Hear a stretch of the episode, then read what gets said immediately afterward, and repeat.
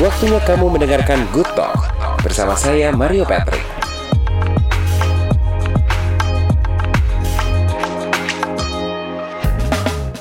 Hey, good friend, kita kembali lagi di Good Talk barengan sama saya Mario Patrick dan ini masih dalam suasana Hari Kartini. Sesuai dengan janji saya bahwa sepanjang bulan April karena memang ini lekat dengan Hari Kartini atau para perempuan-perempuan hebat, kita merayakan para perempuan-perempuan hebat ya.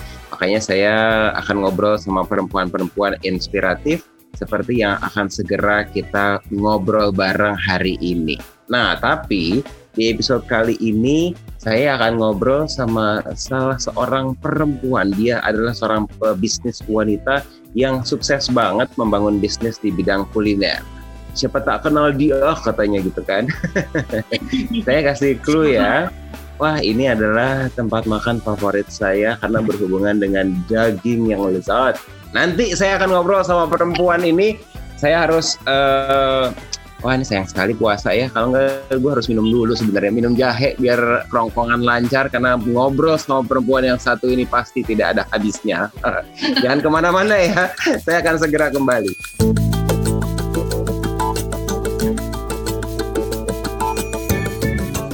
Oke, ini dia. Uh, jadi awalnya uh, sebenarnya niatnya itu cukup mulia dari satu perempuan ini ya, good friend. Dia cuma pengen punya waktu yang lebih aja. Kalau gue kerja melulu di kantoran, kapan dong gue bisa ngurusin anak gue, ya kan? Ya. Tahu-tahu 11 tahun lah dia sudah menjadi juragan stick dan bisa dibilang sukses banget gitu karena Amin, uh, amin. apa namanya cabangnya itu ada banyak banget gitu dan ternyata memang uh, diem-diem gue ini adalah seorang pelanggannya. Doyan banget gue makan. Nah, langsunglah di present. Ini dia uh, Winda Mardio, CEO dan founder Steak Hotel by Holy Cow. Apa halo, kabar? Halo, baik, baik, alhamdulillah baik. Lagi okay. di kantor nih sekarang. Lagi di kantor ya. Tunggu, hmm. ini karena gue dan Winda nih sebenarnya satu alma mater, jadi ngomongnya tuh harusnya gini. Apa kabar, Bo? Gimana, Bo? beda yeah. style sebenarnya. Benar, uh, ada yang bilang sama gue kalau orang-orang gaul zaman dulu itu ngomongnya bo. Kalau yang agak mudaan dikit kak, kalau yang baruan itu wa gitu. Emang wa sekarang manggil gitu, kabar wa gitu. Iya. Bukan ya? bukan kak ya apa kabar kak gitu wah Sekarang. jadi coba uh, tolong uh, orang-orang apa namanya yang bekerja di servis di uh, steak hotel itu coba tolong dibilangin mau pesan apa wa gitu Ini gak sopan banget, sumpah. Gak sopan banget ya. Oke, okay. uh, tadi kan juga sempat bilang nih sama good friend gitu bahwa sebenarnya usaha uh, apa niat awalnya adalah supaya lu ngurusin anak dan tadi bocorannya adalah anaknya sekarang udah SMP bu. Aduh ibu tua banget kayaknya nih. Eh, enak aja. eh uh, umur itu cuma angka ya. Jadi spirit dan uh, tampilan harus tetap muda, ya kan. Anak uh, gue yang gede udah SMP, tapi yang kecil masih SD, Bo. Jadi masih relevan lah. Akhirnya beneran emang ya bahwa lo pengen cuma pengen punya waktu aja buat anak gitu. Awalnya iya banget karena kan waktu 11 tahun yang lalu itu anak gue umurnya tuh pas satu setengah satu tahunan lah ya, satu tahunan lah. Nah, hmm. terus habis itu tuh gue dulu kan kerja di, di uh, media waktu hmm. waktu resign terakhir itu gue gue kerja di TV. Nah, di kerja di TV itu jam kerjanya gila banget. Gue takut anak gue manggil gue tante. Betul. Karena pagi-pagi ibunya udah berangkat terus pulangnya pagi lagi tiap hari kayak gitu. Kadang-kadang weekend gue juga kan gue produser dulu di TV. Jadi tuh kalau yeah. misalnya weekend emang diperlukan ya gue harus pergi juga gitu. Jadi kayak nggak mengenal waktu. Jadi akhirnya kayak aduh kayaknya nih kasihan deh. Ini kan maksudnya tuh umur segitu sampai lima tahun tuh kan lagi golden period gitu kan. Jadi Betul. kayak gue tuh takut menyesal gitu loh takut menyesal kalau gue melewatkan masa itu. Ya sebenarnya nggak apa-apa sih itu kan pilihan ya. Kalau perempuan tuh mau, mau kerja terus atau mau gimana gitu tuh sebenarnya pilihan uh, pribadi masing-masing. Kebetulan dulu gue juga nggak punya privilege kayak ibu-ibu lain di mana bisa nitipin anak ke neneknya misalnya. Hmm. kayak gitu. Jadi itu anak di rumah cuman sama mbak aja kan gue nggak tega ya. Terus suami gue bilang tapi lo itu udah kebiasaan kerja gitu. Jadi kalau misalnya lo eh, nggak uh, ada kerjaan maksudnya ngurus anak kan udah it's something gitu ya. Tapi kan harus ada sesuatu yang buat aktualisasi diri lah ibaratnya gitu. Hmm. nah suami gue bilang nanti kalau misalnya lo nggak ada sarana itu untuk aktualisasi diri karena lo udah biasa kerja dari dulu nanti takutnya lo malah jadi kayak bosen kayak nggak produktif kayak gitu loh jadi kami gue takut gue jadi ngadi-ngadi gue terus udah gitu juga uh, gue emang biasa kerja banget sih dari dulu jadi kayak bukan jadi ibu tuh nggak cukup ya bukan gitu cukup banget tapi gue memang butuh kayak aktualisasi buat diri gue sendiri gue pengen merasa sebagai orang yang berguna gitu loh bukan cuman berguna buat anak gue dan suami gue dan keluarga gue tapi gue juga hmm. bisa mengembangkan potensi diri gue lah gitu istilahnya. Okay. Terus cari kesibukan tuh kenapa nyangkutnya ke makanan ya, ke kuliner? Kalau masak sebenarnya gue tuh udah masak dari kecil. Jadi nenek gue tuh tukang masak banget yang kayak nenek gue tuh lumayan ajaib ya. Jadi kayak dia kalau ditanya masak, uh, gue panggil nenek gue mami. Mami masak hmm. apa? Hmm. Uh, ah ini cuma cemplung-cemplung aja. Lalu jawabnya gitu, cuma cemplung-cemplung aja. Tapi hasilnya selalu enak banget. Terus misalnya gue tanya resepnya apa mami? Gak ada resep gitu. Tapi ya makanannya enak banget. Tapi kan ini makanan rumahan ya. Maksudnya kan kalau zaman itu di rumah tuh bukan masakan yang fancy kayak orang gitu gitu. Yeah. Nah jadi gue tuh dari kecil memang ada ketertarikan gitu loh ikut sama nenek gue. Nyokap gue juga uh, lumayan pinter masak tapi nyokap gue tuh bekerja kantoran gitu kayak gue juga jadi dia tuh hmm. masaknya biasanya weekend doang nah itu pun gue ngikut sampai kayak uh, setiap tahun tuh kita kalau kayak sekarang nih uh, Ramadan nih ini tuh biasanya waktu paling seru di rumah gue dulu waktu kecil karena kita semua pasti punya uh, bagian masing-masing. Kayak kakak gue ngurusin kue kastengel uh, uh, nastar dan teman-temannya. Kalau gue hmm. tuh pasti bagian makanan gitu makanannya. Terus udah gitu kalau pas lebarannya kita masak ketupat bareng-bareng masak opor dan lain-lain. Pokoknya seru banget lah gitu kecil. Tapi memang gue nggak pernah punya pendidikan kuliner uh, yang resmi gitu ya. Maksudnya gue bukan chef gitu ya. Gue memang ibu uh, ibu-ibu yang belajar otodidak. Dan memang gue tuh seneng banget masak seneng banget saya seneng itu dan gue seneng menyajikan keluarga gue dengan uh, masakan yang gue buat dan enak gitu ya maksudnya karena karena hmm. itu memori masa kecil buat gue Yo yeah. gitu. Gue tuh yeah, dulu yeah. kecil gue selalu mengalami kesenangan, kegembiraan gitu ya berada di meja makan, makan sama yeah. orang tua, sama saudara-saudara gue gitu ya. Terus makan, padahal makanannya yeah. simple gitu hmm. tapi bikin happy. Nah, gue tuh pingin meneruskan legacy itulah ke anak-anak gue. Kalau misalnya memang makanan itu adalah salah satu pengerat keluarga juga gitu ya, pengerat hubungan ya. Makan kan kayak meeting juga bisa enak sambil makan gitu kan, yeah, kayak ngobrol-ngobrol sama teman bisa makan. Nah, akhirnya betul. gue waktu itu ngomong sama suami gue, uh, eh sebenarnya suami gue punya ide. Jadi dia bilang ini kan dulu kita pernah punya cita-cita tuh nanti kalau udah tua, udah pensiun kita bikin aja warung uh, restoran kecil lah yang cuman kita doang yang layanin gitu lu masak hmm. gue yang mainin orang gitu terus tiba-tiba dia bilang ada nungguin pensiun ya kelamaan bikin sekarang aja gitu jadinya bikin deh Halika gitu. Iya dari sekecil-kecil begitu terus sekarang cabang Halika udah berapa coba? Nanda ada berapa ya Nanda? gue lupa lagi. Ibu bos aja lupa. ada 14 Mbak sama uh, apa namanya bandara. Oke, okay, 14 ya. Itu yang Halika. Tidak terdengar kecil sih buat gue, Bo.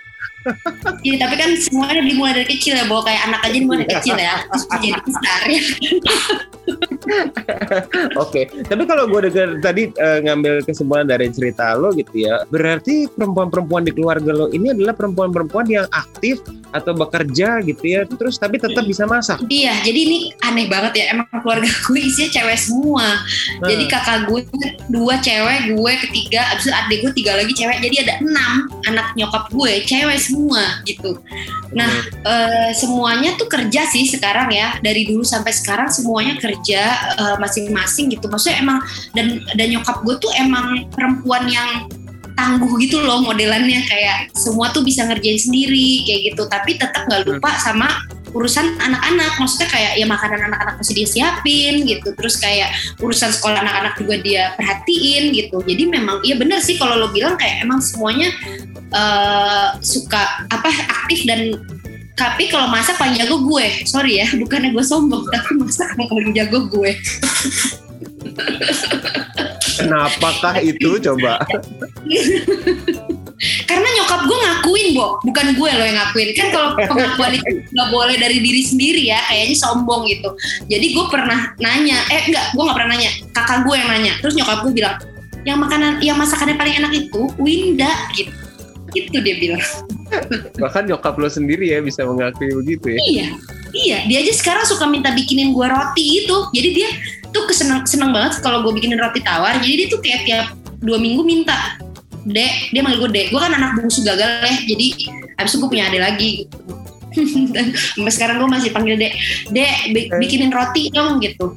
Ya udah ntar gue kirim. Gitu. Roti tawar doang padahal loh maksudnya bukan roti yang Oh bukan roti croissant apalah begitu enggak ya? enggak dia sih senang senang aja cuman maksudnya dia tuh sukanya tuh suka banget tuh roti tawar bikinan gue karena dia emang pemakan roti tawar jadi dia tuh kayak kalau roti tawar ingetnya minta bikinin aja gitu Oh, oke. eh, kita break dulu sebentar. Jangan ke mana-mana ya, good friend. Gue oke. kembali karena kita akan bertanya soal masih berhubungan sama makanan. Eh, terus juga gue mau nanya, kenapa nih orang udah sukses bikin pinggang gue bertambah, dianya masih langsung aja. Jangan ke mana-mana ya, tetap di Good Talk. Kamu lagi mendengarkan Good Talk bersama saya Mario Patrick. Kita balik lagi di Good Talk nih, good friend dan masih barengan sama Winda Mardio, eh, CEO dan juga founder Stay Hotel Holy Cow. Tadi udah sempat cerita gitu bahwa eh, kayaknya si keluarganya Winda nih cewek semua, aktif bekerja semua dan juga jago masak. Udah 11 tahun gitu. Eh, lo punya Stay Hotel Holy Cow gitu ya. Apa sih kesulitan yang lo jalani dulu waktu 11 tahun secara eh 11 tahun yang lalu mungkin secara singkat sama mungkin sekarang kesulitannya apa gitu untuk mengembangkan lagi what's next gitu. sebenarnya kalau misalnya korelasi antara cuma masak sama bikin restoran itu menurut gue agak jauh ya karena lo bisa masak belum tentu lo bisa uh, bikin restoran gitu. Nah gue dulu, dulu mulainya kan memang warung gitu. Mulainya warung kenapa sih? Sebenarnya karena ada keterbatasan modal. Intinya tuh sebenarnya itu awalnya. Kalau misalnya dulu Iya. gue udah banyak duit langsung buka restoran juga sih. Cuman kan waktu dulu emang uh, modal terbatas jadi bukalah konsep warung gitu kan. Nah kalau dulu itu problemnya eh aduh banyak juga sih kayak SDM gitu kan. Karena ya karena karena gue bentuknya warung tentunya eh, gue belum bisa dong hire karyawan yang baik gitu ya. Maksudnya apa ya? Apa ya? Yang tingkat pendidikannya tinggi gitu. Karena ibaratnya mereka juga males dong. Ngapain gue sekolah tinggi terus gue kerja di warung? Pasti kan mereka maunya kerja di restoran yang bagus atau di fine dining kayak gitu kan gitu. Jadi itu juga menjadi satu masalah buat gue gitu ya. SDM tuh gue susah banget. Walaupun ada untungnya. Kenapa? Secara labor cost gue lebih murah gitu. Karena gue kan ambil orang biasa tapi emang gue capek banget ngajarinnya ya capek banget ngajarinnya gitu Hmm. ngajarin standarnya gitu kan SOP mesti sama dong masa masak yang ini enak yang itu nggak enak yang ini enak yang itu nggak enak kan nggak mungkin gitu ya Hmm. nah kalau semakin membesar sebenarnya gini gue tuh tidak selalu setuju kalau bisnis yang baik itu adalah yang menjadi besar belum tentu gitu Hmm. jadi temen beberapa temen gue suka nanya ke gue, gimana ya cara gue pengen gedein bisnis kayak lo? Gue nanya, emang lo maunya segede apa? Gue tanya gitu dulu. Gue mau gede banget, segede apa? Lo harus konkret gitu ya misalnya. Dan tidak apa-apa lo tidak menjadi besar kok selama emang itu tujuan lo, konsep lo, bisnis plan lo dan eh, tetap stay small tapi stay good gitu loh. Jadi nggak apa-apa gitu. Tapi kalau ini bisnis gue emang gue maunya membesar gitu karena ya tadi gue bilang gue pengen ini menjadi legacy buat anak-anak gue gitu. Ya. Jadi kalau sekarang problemnya semakin besar itu semakin kompleks gitu. Kalau dulu mungkin ya cuman SDM ngurusin tiba-tiba ada karyawan lo tau nggak di F&B itu ada istilah muntaber. Ini bukan jorok ya, muntaber. Lo tau gak? Mundur tanpa berita. Ghosting. Iya, ghosting itu bahasa di F&B itu muntaber. Jadi kita Oh, udah capek-capek nih ibaratnya.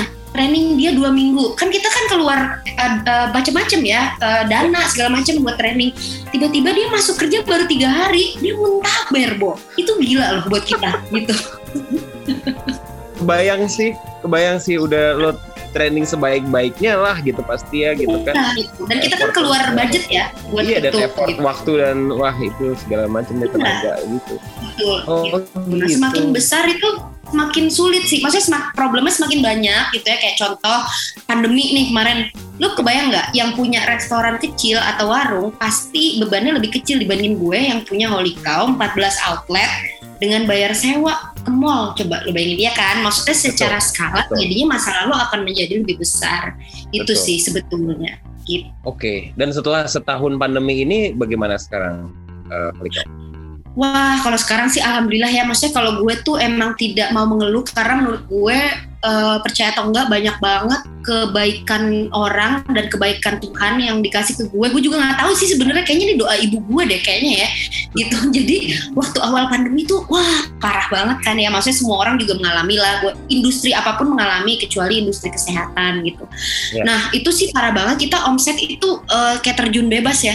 Sementara kan ada kewajiban-kewajiban yang tetap harus dibayar. Ya udah akhirnya kita renegosiasi aja, renegosiasi ke vendor, renegosiasi hmm. ke honor gitu. Terus udah gitu ya kita hitung ulang lah. Ibaratnya kita ulang hitung ulang kita neraca kita gimana uh, report kita gitu. Apa yang bisa dikit apa yang harus di uh, ilangin. Dan kemewahan-kemewahan di kantor itu bo kayak uh, ya masuk gantian otomatis kan biar ngurangin beban listrik. Ya, kayak gitu gitulah mulai dari yang kecil-kecil sampai yang besar. Kalau sekarang sih uh, mulai dari Desember kemarin ya, Desember, November, Desember 2020 itu lumayan lah mulai naik sedikit-sedikit. Belum normal, belum, hmm. tapi uh, trennya baik ya gitu. Jadi ya gue harus tetap uh, optimis aja sih dengan tetap super ketat pasti ya. Cuma sekarang udah banyak yang uh, gue normalkan kembali gitu. Tadinya kan ada yang stop stop stop stop gitu ya. Sekarang ada beberapa yang udah normal, cuman masih ketat lah, masih ketat banget gitu, dijaga banget gitu tiap bulan. Oke, okay. iya memang itu itu akhirnya memang berhubungan sama lo meriset ulang efisiensi lo itu dari berbagai macam faktor gitu ya. Mm -mm. Kalau tadi lo sempat bilang bahwa kalau untuk uh, guru lo, maha guru lo dalam memasak itu adalah nenek yang uh, apa cemplung-cemplungin aja gitu. Kalau dari mm. bisnis segi bisnis, it's kan it's a different thing. Lo bisa masak, belum tentu lo bisa bisnis, ya kan? Mm. Jalan bisnis bikin apalagi sampai 14 cabang seperti sekarang gitu. Mm. Ini bukan bukan persoalan yang aduh gampang gitu. Ba uh, banyak banget yang harus lo pikirin. Gitu. Nah, yeah. siapakah guru lo kalau untuk bisnis? Ngajarin bisnis? Iya, itu betul banget. Jadi bukan cuman artinya lo bisa masak terus lo bisa buka restoran, kelola restoran. Ya buka mah bisa aja ya asal ada modalnya. Tapi maksudnya mengelola dan mengembangkan itu itu it's totally different thing. It's business gitu ya. Jadi kalau kalau uh, gue itu memang tertempa juga dari tempat kerja, Bo. Sebenarnya percaya atau enggak ya. Jadi kerjaan gue tuh dulu kan produser. Hmm. Di TV, eh, di radio produser, di TV juga produser gitu kan. Jadi produser itu kan sebenarnya kan uh, inti pekerjaannya adalah membuat sesuatu yang tidak ada menjadi ada gitu kan. Inti pekerjaannya adalah namanya produser produce hmm. something gitu kan. Jadi yeah. uh, mulai dari awal banget lah, mulai dari mengkonsepkan, menghitung budget. Gue kalau di TV beda sih, mungkin produser di radio sama di TV agak berbeda. Kalau gue di TV itu bener-bener semuanya loh tuh. Jadi gue dari konsep acaranya gitu kan, budgetingnya, habis itu isinya siapa aja, mau gimana aja, pokoknya bener-bener dari from A to Z, dari yang nol sampai akhirnya tayang di televisi gitu ya. Karena produser itu levelnya udah middle management juga, jadi memang gue tuh banyak banget kayak meeting sama bos-bos gede ya di mana hmm. lo tau dong kalau meeting sama bos itu beda lah sama meeting sama rekan sejawat atau sama bawahan ya karena ya lo waktu mereka singkat waktu mereka pendek banget Betul. mereka harus bikin keputusan lo harus bisa meyakinkan mereka gitu kan. Kalau misalnya lo mau bikin sesuatu lo harus bisa meyakinkan mereka. Jadi lo harus bikin meeting lo itu cepat tepat dan efisien dan maksud lo tuh nyampe ke dia gitu. Uh-huh. jadi itu memang banyak banget pelajaran yang gue ambil dari tempat kerja gue yang lama. Ditambah nyokap gue itu juga pebisnis Hmm. Dia itu super tangguh banget. Dia itu mengalami Krismon tahun 98. Waktu Krismon 98 itu nggak semua orang kena sebetulnya. Yang banyak kena itu yang bisnis-bisnis, uh, apalagi yang banyak melakukan bisnis gede dengan pinjaman dolar, ya kan dulu tuh. Hmm. Karena maksudnya karena proyeknya gede gitu. Jadi nyokap gue tuh dulu memang proyeknya gede-gede. Dia tuh kontraktor gitu ya ke beberapa BUMN. Nah hmm. pada waktu Krismon melanda, dia pinjamannya dia dalam bentuk dolar dolar waktu itu dari 2000 jadi 20 ribu bayangin oh.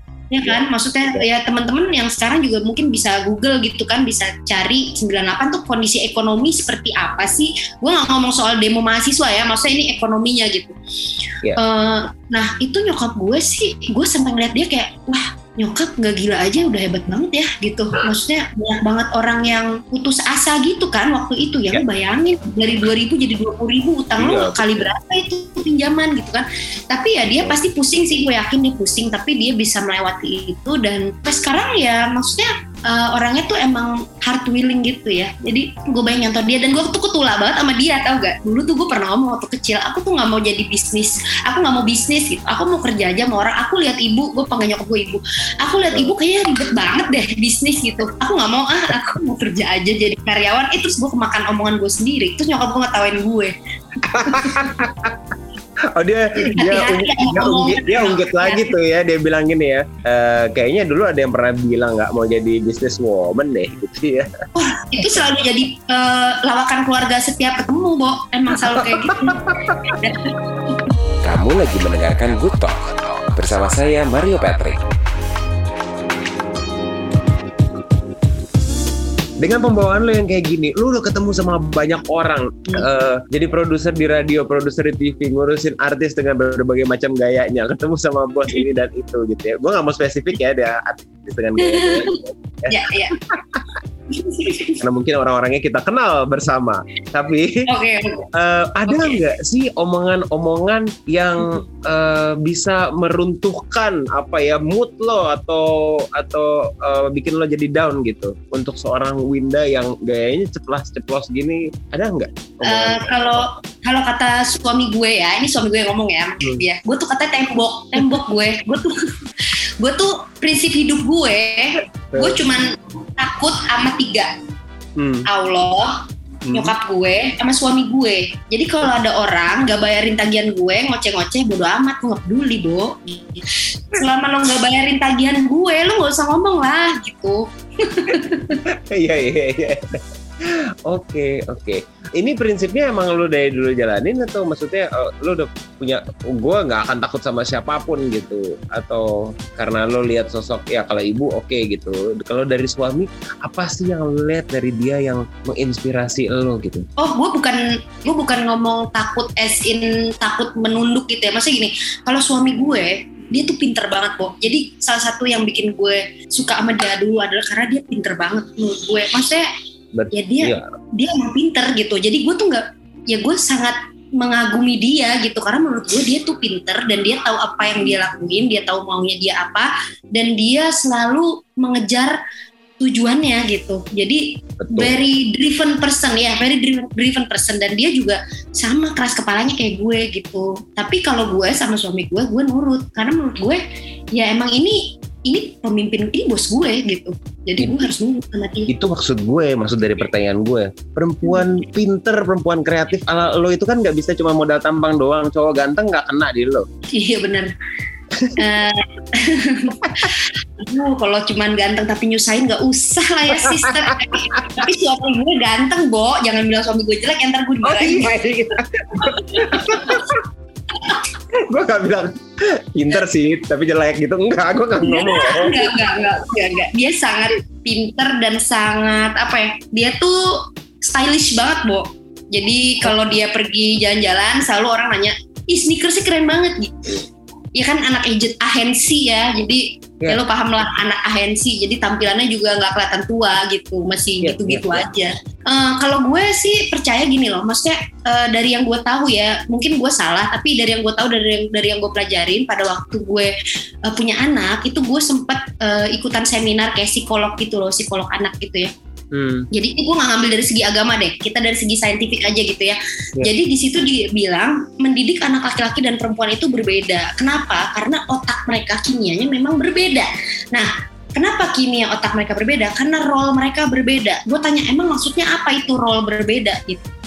Role berbeda adalah gini, kalau laki-laki itu memang role kimia otaknya itu dibuat sebagai leader, pemimpin di rumah tangga, bukan di masyarakat ya maksud gue ini kayak di dalam satu rumah tangga itu memang harus ada kepalanya lah gitu, ibaratnya presidennya lah yeah. gitu. Jadi kimiawi otak uh, anak laki-laki itu memang seperti itu, mereka akan sangat makro gitu.